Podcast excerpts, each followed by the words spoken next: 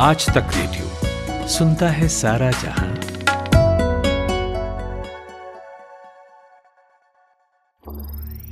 ज्ञान ध्यान।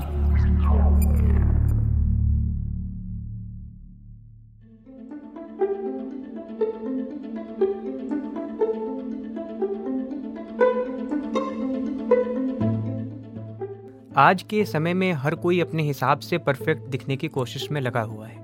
और उसके लिए तरह तरह की चीज़ों के इस्तेमाल से किसी को कोई परहेज नहीं। जैसे चेहरे के लिए ये क्रीम तो बालों के लिए वो तेल। और तो और साहब स्क्रीन टोन के हिसाब से प्रोडक्ट्स आने लग गए हैं। कपड़ों के मामले में भी यही हाल है। कोई भी स्टाइल कब ट्रेंड बन जाए, कुछ नहीं कह सकते। सुंदर दिखने के लिए न सिर्फ़ महिलाएँ, बल्कि पुरुष भी मेकअप और साज सज्जा में जुटे रहते हैं। लेकिन क्या आप ये जानते हैं कि जो मेकअप आप यूज़ करते हैं, उसका इतिहास क्या है? किसने इसका आविष्कार किया? भारत में पहला मेकअप ब्रांड कौन था? वगैरह वगैरह। आज इन्हीं सवालों पर एक नज़र डालेंगे। नमस्ते, मेरा नाम है शुभम तिवारी ये है ज्ञान ध्यान।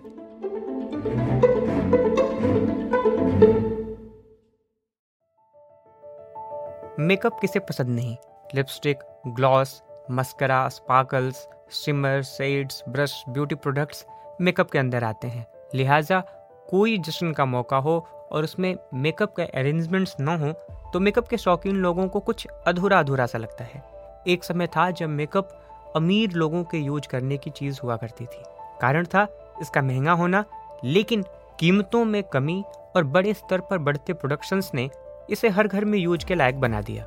बचपन में एक समझ ये भी रही कि मेकअप सिर्फ़ महिलाओं के यूज़ करने की चीज़ है, लेकिन बदलते वक्त और कल्चर ने इसमें पुरुषों को भी शामिल किया। ज़्यादातर लोग ये समझते हैं कि मेकअप जो है वो सिर्फ़ और सिर्फ़ सुंदर दिखने के लिए किया जाता है, लेकिन ऐसा नहीं है। इसके दूसरे कई इस्तेमाल भी हैं। जैसे फ़िल्मों में अक्सर आपने गुंडों को पिटते देखा होगा।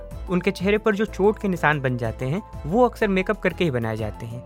या फिर आपको किसी बूढ़े व्यक्ति का कैरेक्टर करना हो तो उसके लिए गेटअप मेकअप करके ही किया जाता है। आज समूची दुनिया में मेकअप का एक बहुत बड़ा बाज़ार है, और ये लगातार बढ़ता जा रहा है। लेकिन हम जो आज दिखने के लिए मेकअप करते हैं तरह तरह के प्रोडक्ट्स का इस्तेमाल करते हैं, वो पुराने समय में नहीं था। पहले इसका इतिहास कुछ और ही था। क्या रहा है मेकअप का इतिहास और कैसे किया जाता था मेकअप पहले के समय में? आज तक रेडियो में हमारे साथी सूरज कुमार ने इस संबंध में कुछ जानकारियाँ जुटाई हैं। सुनिए। कहा जाता है कि सबसे पहले जो मेकअप की शुरुआत हुई थी वो प्राचीन मिस्र में हुई थी और ये वक्त लगभग 3100 से 2900 ईसा पूर्व का था।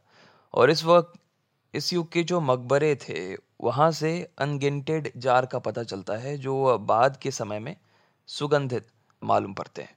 अनगिनटेड एक ऐसा पदार्थ है जो पुरुषों और महिलाओं में अपनी त्वचा को हाइड्रेटेड और कोमल बनाए रखने के लिए इस्तेमाल किया जाता था, बड़े पैमाने पे।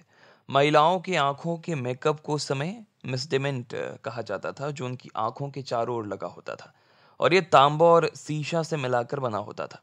निचली पलकों पर हरे रंग के शेड्स की आकृति होती थी। काले और भूरे रंग को पलकों के ऊपर लगाया जाता था। कहा जाता है कि गहरे रंग बुरे नज़र को भगाते हैं दूर।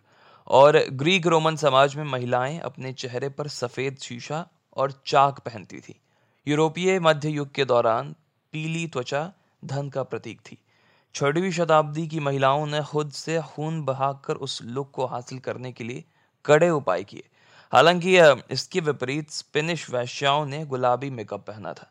तेरहवीं शताब्दी की समृद्ध महिलाओं ने गुलाबी लिपस्टिक का इस्तेमाल इस सबूत तौर पे किया था कि वे सिंथेटिक मेकअप का खर्च उठा सकती हैं। वहीं एक और विक्टोरियन लोग मेकअप से घृणा करते थे और इसके उपयोग को वैश्य और अभिनेत्रियों के साथ जोड़ते थे।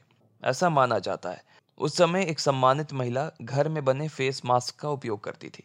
जिसमें से अधिकांश दलिया, शहद और अंडे की जर्दी जैसे खाद्य पदार्थों पर आधारित होते थे। सफ़ाई के लिए गुलाब जल या फिर सुगंधित सिरके का इस्तेमाल किया जाता था।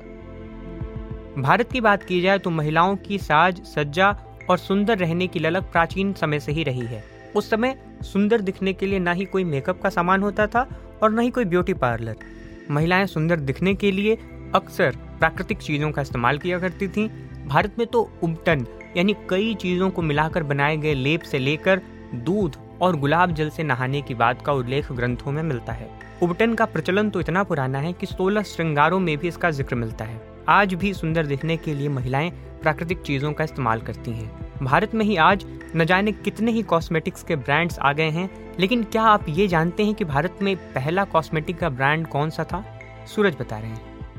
भारत के पहले कॉस्मेटिक की अगर बात करें तो इसका नाम हर कोई जानता है और वो है ये ब्रांड पूरी दुनिया में आज फ़ेमस इसका नाम है लैकमे लैकमे भारत की पहली कॉस्मेटिक कंपनी है।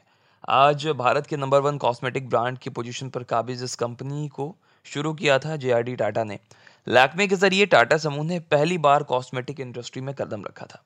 टाटा समूह ने भारतीय महिलाओं की सजने संवरने की जो आकांक्षा है और जो त्वचा की ज़रूरतों को समझना है उसे बहुत बेहतर तरीके से समझा और लैकमे ब्रांड की शुरुआत होने के साथ ही ये पॉपुलर भी हो गया था। लैकमे इस नाम का कनेक्शन जे टाटा के साथ साथ देश के पहले प्रधानमंत्री जवाहरलाल नेहरू और उनकी माँ लक्ष्मी से भी है। उन्नीस सौ बावन की यह बात लैकमे को ईजाद करने के पीछे जवाहरलाल नेहरू की यही सोच रही थी कि देश में अच्छी गुणवत्ता वाली देसी पर्सनल केयर प्रोडक्ट्स की कमी थी। और भारतीय मैन्युफैक्चरर भी बेहद कम थे। लिहाजा उस वक्त देश के संपन्न परिवारों की जो महिलाएँ होती थीं, वो विदेशी ब्यूटी प्रोडक्ट्स इस्तेमाल करती थी। मिडिल या लो क्लास परिवारों की महिलाएँ घर पर ही तैयार किए गए सौंदर्य उत्पादों का इस्तेमाल किया करती थी। ब्यूटी प्रोडक्ट्स के आयात के एवज में देश से एक मोटी धनराशि विदेश चली जाती थी इस कारण। तत्कालीन प्रधानमंत्री पंडित जवाहरलाल नेहरू ने इस बात को लेकर चिंता जताई और ये चिंता लैकमे की उत्पत्ति का कारण बनी। नेहरू ने टाटा ग्रुप के चेयरमैन और अपने दोस्त जे टाटा से इस बारे में बात की और देश के अंदर अच्छी गुणवत्ता वाले कॉस्मेटिक्स बनाने वाली कंपनी स्थापित करने को कहा। नेहरू ये जानते थे कि जे टाटा ही वो शख्स हैं जिनमें चुनौतियों से जूझने का जुनून और एंटरप्रेन्योरशिप के स्किल्स हैं। जेआरडी टाटा को भी ये आइडिया पसंद आया क्योंकि कॉस्मेटिक्स के बाज़ार में देश के अंदर कॉस्मेटिक्स ना के बराबर थे। तो कुछ इस तरह लैकमे का ईजाद हुआ भारत में। लिहाजा लैक्मे फ्रेंच शब्द है और इसका अर्थ है लक्ष्मी। ये नाम पढ़ना भी काफ़ी दिलचस्प है। जब कंपनी को लॉन्च किया गया तो फ्रांसीसी सहयोगियों को एक नाम सुझाने को कहा गया। एक ऐसा नाम जिसमें दोनों देशों की झलक हो। तब लैक्मे का नाम सामने आया, जो कि पेरिस में उस वक्त विख्यात एक ओपेरा से प्रेरित था। उस ओपेरा का नाम लैक्मे था, जो समृद्धि और सुंदरता की देवी लक्ष्मी पर बेस था। तो ये कंपनी के लिए एक परफेक्ट नाम था। आखिर में एक छोटी सी बात, मेकअप शब्द कैसे और क्यों चर्चा में आया, किसने इस शब्द से दुनिया का परिचय कराया, बहुत से लोगों को ऐसा लगता है कि वो कोई महिला रही होंगी जिन्होंने ऐसा किया होगा। लेकिन नहीं ये शब्द एक पुरुष की देन है। उस शख्स का नाम था मैक्स फैक्टर, जिन्होंने दुनिया को बताया था कि मेकअप क्या है और इसे कैसे प्रयोग किया जा सकता है। तो ये था उस मेकअप का इतिहास, जो आजकल हमारे डे टू डे लाइफ का हिस्सा है। आपको कैसा लगा ये पॉडकास्ट? बताइएगा ज़रूर हमें रेडियो एट आज तक डॉट कॉम पर। हमारा व्हाट्सएप नंबर भी है। आप वहाँ भी अपना कीमती फीडबैक हमें दे सकते हैं। व्हाट्सएप नंबर है double nine five double three two double three zero three इस ज्ञान ध्यान के लिए ज़रूरी रिसर्च किया है हमारे साथी शुभम वैरागी ने। साउंड मिक्सिंग कर रहे थे नितिन रावत। फ़िलहाल के लिए इतना ही। नमस्कार।